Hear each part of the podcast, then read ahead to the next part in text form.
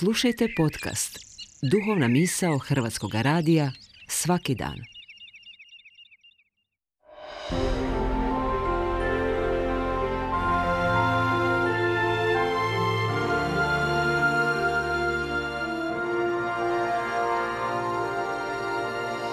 Duhovna misao. Urednica je Blaženka Jančić.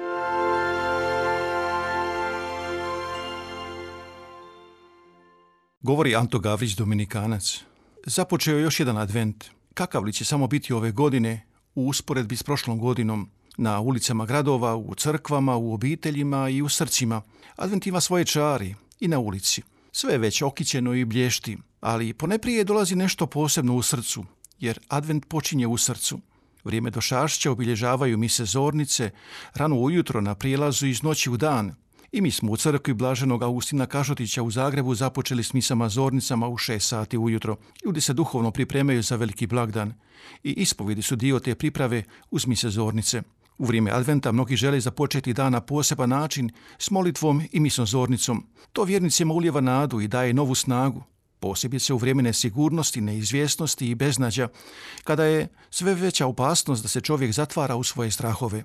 Zornice imaju i pokorničku dimenziju, jer se ujutro ustaje ranije, tjednima se redovito odriče sna u sate kad je lijepo spavati i biti u tople postelji, pa i po velikim hladnoćama ići na misu. Ljudi su spremni činiti žrtve. Ta lijepa svjedočanstva daju ne samo stariji, nego i mladi i djeca. U vrijeme došašća u crkvama i u kućama, stanovima i obiteljima na istaknuto mjesto postavlja se adventski vijenac, Volonteri našega župnoga karitasa, blaženog Augustina Kažotića, marljivo su pripremali adventske vijence koje su mnogi župljani ponijeli u svoje obitelji i domove. A kako je vijenac četiri svijeće dospio u crkvu i u naše obitelji? Bilo je to negdje sredinom 19. stoljeća. Mnogi su gradovi imali sirotišta za djecu koja nisu imala roditelje ili su bila napuštena. Tako je bilo i u Hamburgu. U to je vrijeme evangelički teolog, pedagog, pastor Johan Hinrich Wichern vodio to sirotište i jednom mu je sinula misao da svoj djeci pokloni nešto za Božić. Prosio je po cijelom Hamburgu sve dok zapravo nije prikupio za mali dar za svako dijete u sirotištu. A onda je došao na još jednu zamisao. Djeca bi stvarno trebala vidjeti da Božić u naša srca unosi svjetlost.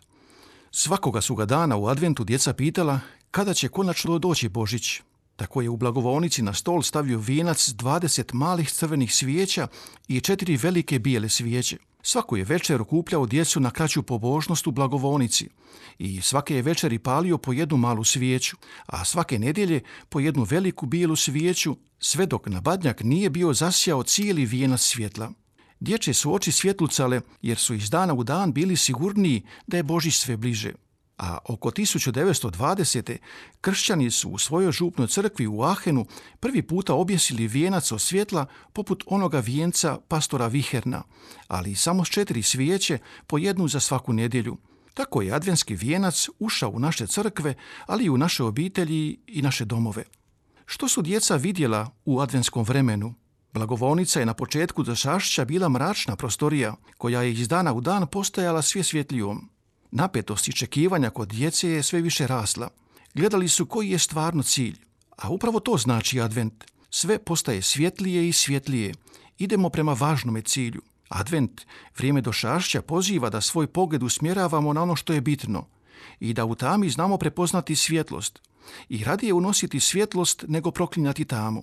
Kao svjedoci svjetlosti Evanđelja Isusa Krista, paljenjem svijeće želimo da iza nas ostane svjetlost koja svijetli svima – tu nadu izriče i paljenje prve adventske svijeće koja poziva da radosno hodimo u Božoj svjetlosti.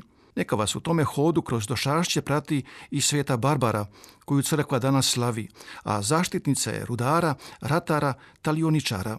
Njezin se kip postavlja redovito u tunelima, a jedna je i od adventskih glasnica koja nam navješta Božić, Isusa Krista, svjetlo koje obasjava cijeli svijet.